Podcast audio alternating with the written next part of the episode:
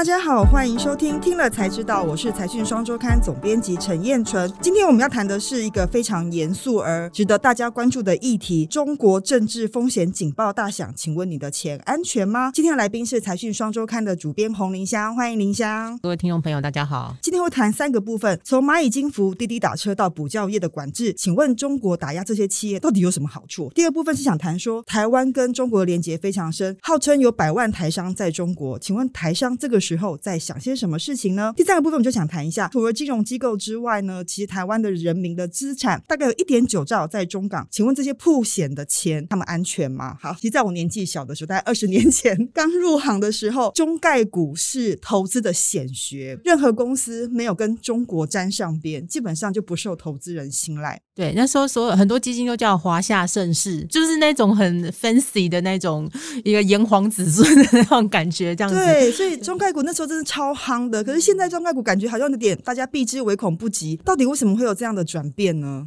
是，就是其实中国它在它其实改革开放已经三十几年了。那其实我们就是真的是见证一个国家从极度的强盛，然后很快很快的进入一个非常高原的一个盘整的一个阶段。这样，那我们也是没有办法想象会有这么快的一个。改变。那时候我们还很想要，就是买阿里巴巴、腾讯他们在美国上市的时候，哦，大家都觉得哦，好羡慕可以买得到这样子，然后都会把这些就是如果中国国际化，然后走向那个全球化的这样的一个企业视为我们应该要投资的标的。谁都没想到，在这一次却被打压的最深，这样子。对啊，为什么呢？就是说，因为大家会觉得像蚂蚁金服、滴滴打车都是算是有全球竞争力，当然它都是从中国特许的沃土里面长出来的。但为什么中国会对这样具有指标性的甚至新经济公司下这样子的重手啊！我我就念一段，就是我们同事呃庭玉他有整理，就是中国人民政协报里面讲的非常的明白，就是坚坚决防止和避免平台经济囤积式的垄断、割韭菜式的竞争、无休无尽的榨取剩余劳动力和高额的剩余价值。大家就可以知道说，中国政府他们其实现在是怎么样看这些中国国际化、中国强国大企业。那譬如说阿里巴巴或腾讯，以前只要讲 FinTech，一定要讲阿里巴巴和腾讯；要讲平台，就一定要讲腾讯；要讲虾皮这些的。这样，然后他们做好多好多创新哦。滴滴打车当时也是中国最大的一个那个叫车平台。你要是在中国你叫车，你不是用滴滴打车叫的话，你甚至还会被司机赶下车，被拒绝。对，因为他们都是一定要透过那平台，他们才能拿到补贴这样子。所以这些企业呢，就是在中国的默许和扶持下变得很强大，甚至走向国际，然后慢慢也都变成了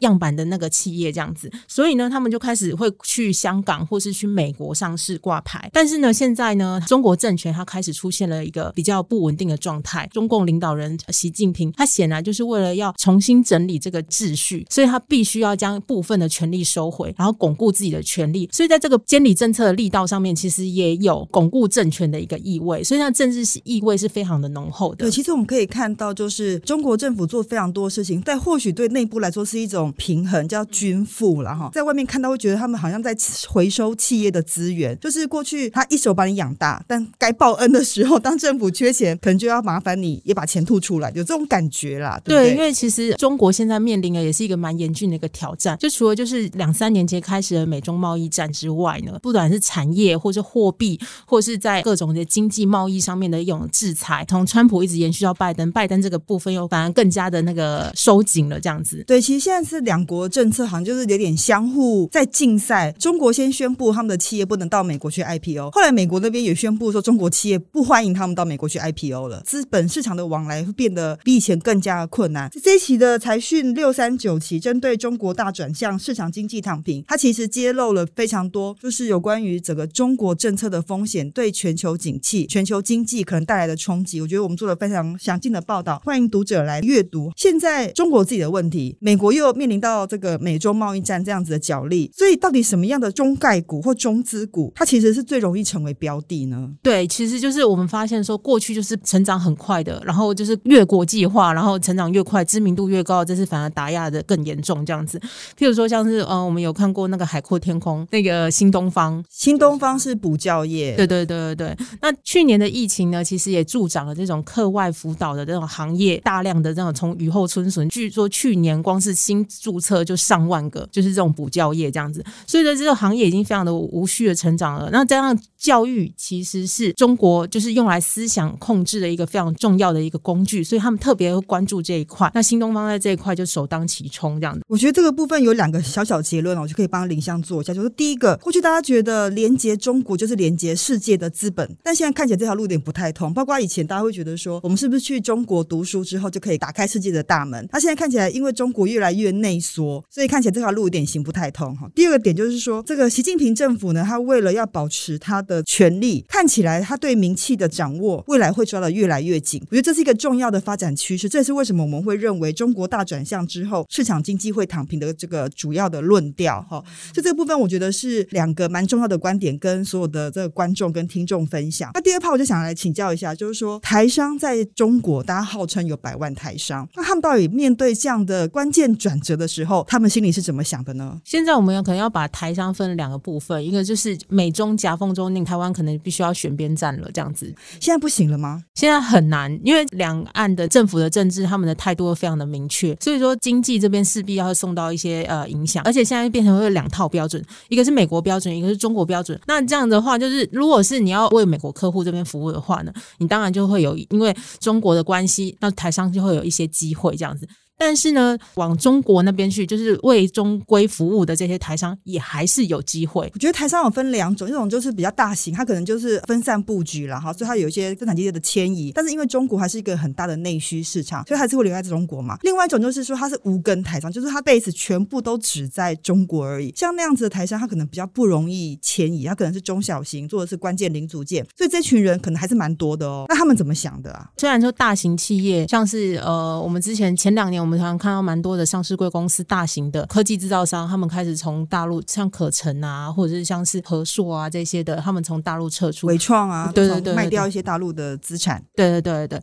但是呢，其实有一些中小型的那种台商，发现说中国在制造上面还是有很多利基，所以他们去运用那边的资源和那边的供应链，所以其实蛮多中小型的台商他们会去到那边去发展，这样其实也发展的还不错，这样子。所以他们比较认为说，基本上中国政府整肃像阿里巴巴、滴滴这种是政治。因素，他们可能这些市场本就台商本就吃不到，所以他们不会担心这些政治或政策转变的风险吗？他们最在意什么事情？他们在意的是就是资金能不能流动，自由的流动这样子。而且二零一八年和二零一九年那一段时间，其实因为加上香港的事情，香港反送中的这件事情，中国一度他把那个资金管制的非常的严格，甚至他们听说这个汇出都要汇个十趴、二十趴的手续费都有可能。这样就是如果你要正常汇出的话，你不仅要完税，而且还要等待，因为银行会用。各种方式拖延你汇出的时间，那如果你用限额，对，那如果当时我记得非常清，因为那时候台商非常紧张，所以如果你用地下汇兑的方式的话，至少十趴起跳，金额是非常大的。是是是，但是现在中国发现说，如果他做的越紧的话，外资反而跑得更快，这样子，他们发现说，不要为了小钱而而去流失掉那个外资的支持，这样子，因为这样子，所以让 MSCI 就是或者是一些大的那个被动投资，还是持续的会流入中国这样子。我觉得这件事情蛮有趣，就是说中国一方面收紧他们的名气，做很多的管制措施，二方面他又让外资自由流动，那会不会有一天就突然门就关起来？所以说，这个到底台商会不会很担心这样的政治风险，还是他们认为中国政策改来改去已经是日常，所以他们也很习惯？台商呢，他们就是做生意在中国很久了，所以呢，他们其实都非常的习惯去应对，就是中国的各种法规的变动。中国又是每一年每一年都会就是对一些特定的行业进行监管，所以呢，其实他们也都很知道，就是说哦，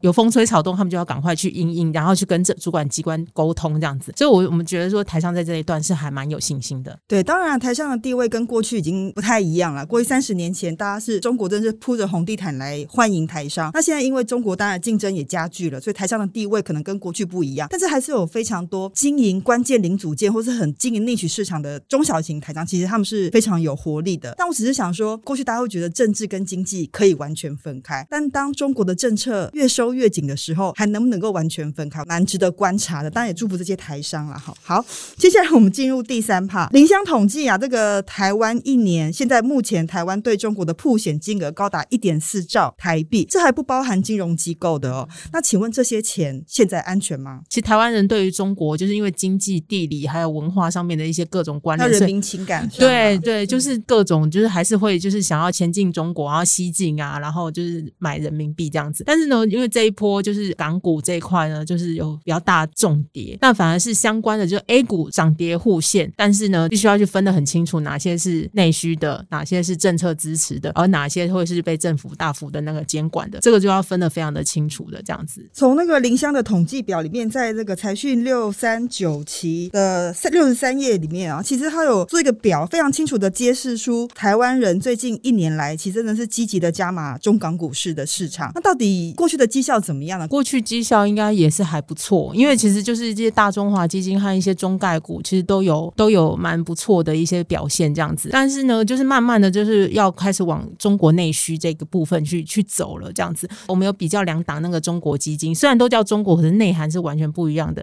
有些中国基金呢他们就是强调他们都是投就是白马股或是蓝筹股，然后他们本来是期待说，就是因为中概股从美国下市之后到香港二次上市之后，会有一个就是比较大的一个资金带入。其实那时候蛮多人都是会去买这一类的基金。然后呢，另外一种呢，就是走中国内需的，像是我们看就是呃今年表现的很不错统一的那一档中国基金，可是他买的完全不是一样，他买的是一些宁德时代啊，然后拓普啊，然后或者是跟新能源相关的这种公司这样子，绩效就完全不一样。在这一波的那个监管风暴之下呢，以那个蓝筹股和白马股的基金，它表现就是很惨，它把几乎把今年年初的涨幅全部都吐回去了。但是呢，像是这个统一强悍基金在这一波的那个反而很稳健，甚至还涨了四趴。所以这部分大概透露一些讯息，就是真的要跟着中国的政策走是比较对的。就像，我非常推荐我们的读者或观众来看一下，其实每一期的财讯的中港股市的索贝克专栏，它其实我觉得算是非常早就开始提点中国风险的一个专栏作家。那我觉得他的观点跟他的标的都非常值得读者参考。刚好我们现在财讯在周年庆买一年送一年，全年最低价一九八零元，我真的觉得非常的值得给投资人参考一下。就是说，其实当一个投资趋势在转变的时候，很少人可以先提前看到。但我觉得我们中港股市，如果你关心中国的议题的话，一定要看财讯的中港股市这个专栏的索贝克的专栏，因为我真的觉得参考价值非常高，提供给读者参考了哈。那我想说，其实台商在跟中国的关系很密切。那其实我们虽然说美中台三方的这个关系非常紧张，但其实我们三方的贸易额还是持续在创新高。这其实这个供应链的连接是非常深的啦。只是说，当美中的价值之争啦，哈，或者是整个政策之争不太一样的时候，台湾如何和在中间取得一个平衡点，甚至找到一个重新定位的机会点，我觉得这件事情非常重要。但是我们一定要先观察中国未来的变化是怎么样，这对于未来台湾投资或台商的动态是扮演绝对关键的角色的。今天非常谢谢林香的分享，感谢大家收听今天的节目，也感谢林香的分享。YT 的观众请帮我们订阅、分享以及按赞。听 Podcast 的朋友别忘了给我们五颗星，也可以给我们回复哦。听了才知道，我们下次再见，拜拜。